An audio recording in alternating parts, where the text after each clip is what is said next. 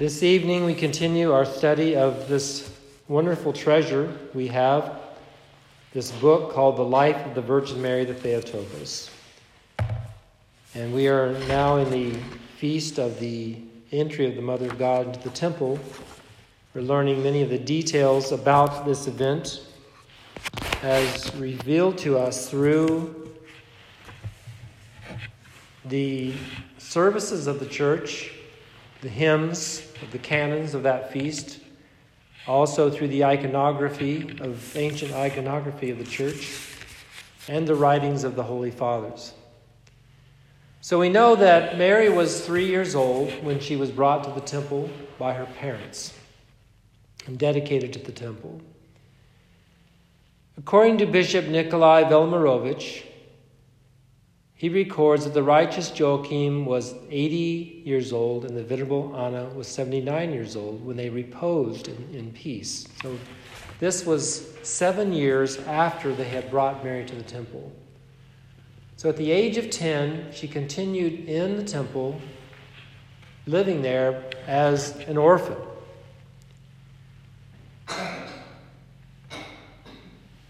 At this time, I want to explore what the church has to say about the symbol of Mary as the temple and all that was in the temple. In the words of St. Gregory Palamas, the temple of Jerusalem was the type of Mary, for she is the true place of God. The temple was to be the dwelling place of the divine glory. For, according to Ezekiel 43, verses 4 through 5, the glory of the Lord came into the house by the way of the gate looking eastward.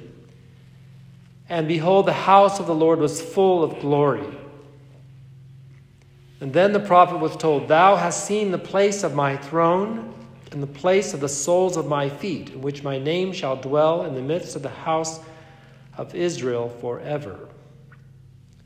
So Mary is a symbol of the temple. God dwelled in the temple in Jerusalem. God dwelt in the womb of Mary after the Annunciation.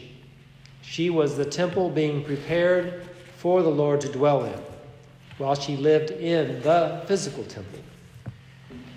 In the hymns of the feast, we also see the analogy of the Virgin and the temple with its holy vessels. Almost every piece of furniture, every fixture, every utensil in the temple, almost all of them can be seen as a type or a symbol of Mary. According to St. George, hymnographer, the law prefigured the, the most gloriously as the tabernacle. That's one thing. Exodus 26, verse 1, the tabernacle. The divine jar of manna, that was the clay jar in which they kept the manna that God had miraculously provided to the children of Israel when they wandered in the wilderness for 40 years. Of course, Jesus Christ is the bread which came down from heaven. He is the fulfillment of what the manna is. She is the fulfillment of what the jar is the jar of manna. The wondrous ark, the special box that the Jews made that was overlaid with gold, which was kept all these other symbols. The, they kept the Ten Commandments in this ark, they kept the jar of manna, they kept, they kept the rod of Aaron in this jar. Yeah, I mean, in this vessel, which was called the ark, the ark of the covenant, the wondrous ark. The veil of the temple is also a type of Mary. The rod of Aaron is also a type of Mary because the rod of Aaron miraculously budded forth buds from it, even though it was a dead stick. And Mary miraculously brought forth a child without the seed of man.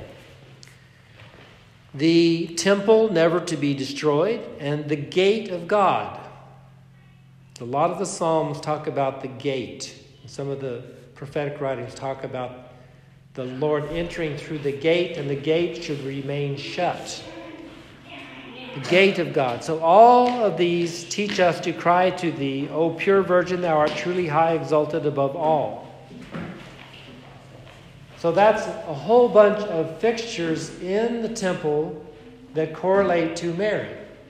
Then, St. Cosmas of the 7th through the 8th century takes up this theme, compared, comparing her to liturgical vessels and chants. Thy Son, O Virgin, has truly made thee dwell in the Holy of Holies as a bright candlestick. So, Mary is also a candlestick because she is that vessel which would hold what? Light, the light of the world. So, Mary is the candlestick because within her womb she held the light of the world. So far, Mary is the temple, she's the gate, she's the veil, she is the ark of the covenant, she's the jar of manna, she's the rod of Aaron. And now she is also flaming with immaterial fire as a golden censer, burning with divine coal. Mary is a censer. What's inside a censer? Charcoal that's alive with fire. Who is God? He is the divine fire. She is the censer that is not consumed by the fire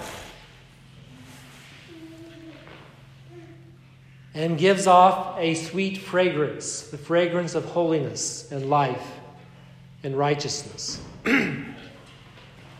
As the vessel of manna, we already mentioned that, the rod of Aaron, we mentioned that, and the tablet written by God. Mary is also a symbol of the tablets of the Ten Commandments because the Word of God was impressed upon her in the form of the Son of God in his humanity.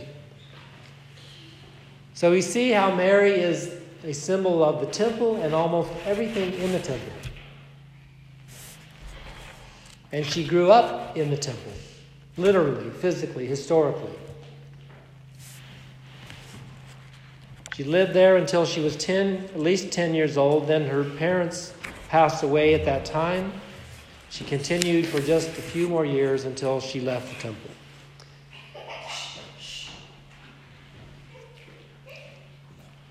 There is a be- very beautiful icon, which this book contains a small picture of it. But it shows the priests, the Jewish priests of the Old Testament, it shows them bringing the Ark of the Covenant into the temple. Now, that was an historic event, a very important event in the life of the nation of Israel.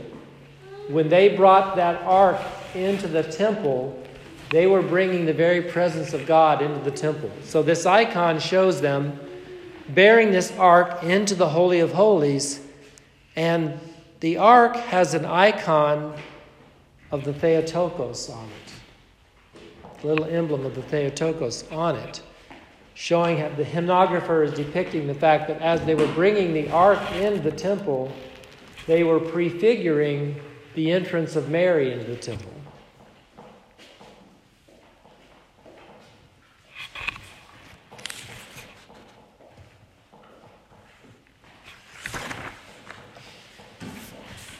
The book now goes into a very long description of the temple itself, which I really I don't want to go into because I think you'd find it to be very tedious.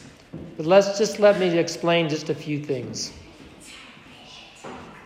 So, the temple that Mary lived in was built by Herod the Great. Now, Herod the Great had attacked Jerusalem in 37 BC. He was a prolific builder. He liked to build things. He attacked Jerusalem, he, he conquered it for Rome, but then he, he wanted to build things in it. So he decided to dismantle the old structure of the temple, which he had attacked and destroyed part of it he decided to rebuild it in the prevailing Hellenistic Roman style. In other words, he wanted to rebuild the temple, keeping it as a Jewish temple, but giving it a Roman flavor, like the buildings that you would have found in the city of Rome. And this was probably, he did this probably as a political gesture to reconcile the Jews. It was a way of trying to make friends with the Jews who he had just conquered. So the work began in the year 20 to, between 20 and 19 BC. So after, after being in Jerusalem for about 18 years, he, he decided to build this temple. Now he, he took pains to respect the sacred area. So he trained 1,000 priests as masons to build the shrine, since only priests could enter the house and the inner court. So he, he honored the Jewish laws as in the, in the building of this temple. Although the central part was completed within a year and a half, in other words, he, he, he built, he rebuilt the central, most important aspect of the temple within a year and a half. But according to this, some of the sub- subsidiary buildings were still under construction after, after, after half a century later. So the temple, which started out as a very simple structure, and the Jews, uh, we have the, an account of this in, in the Old Testament of, of how it was a, a tent structure. It was very simple building. It was not complicated, but the temple as it when when a permanent temple was built a lot of extra buildings got attached to the central part and many of these buildings continued to be built 50 years after herod began his construction according to this book at the age of three years and two and one half months the young virgin mary in all likelihood entered sometime shortly after the completion of the central part of the building probably the, the decade or de- the second decade before the coming of Christ. So there were many, many chambers in the temple. There was a place for women, there was a place for men, there was a place to keep all the musical instruments, there was a place to keep all the wine, the grain, incense, stuff like that. There was a place where the animals would be killed. There was a place where they would be washed. Um, so many things built up around the central part of the temple itself, which was just basically the outer chamber and the Holy of Holies. So, this is something that you might want to study sometime. Just hop on the internet and just Google the Jewish temple. You can find diagrams and you can see pictures of all the different things, and it's very interesting. The temple building is spoken of as exceedingly impressive in its grandeur of gleaming white marble, which became one of the wonders of the ancient world. Passing out of the colonnade or eastern porch known as Solomon's porch, it was pierced by the golden gate, which was an exit from the city. Let's see.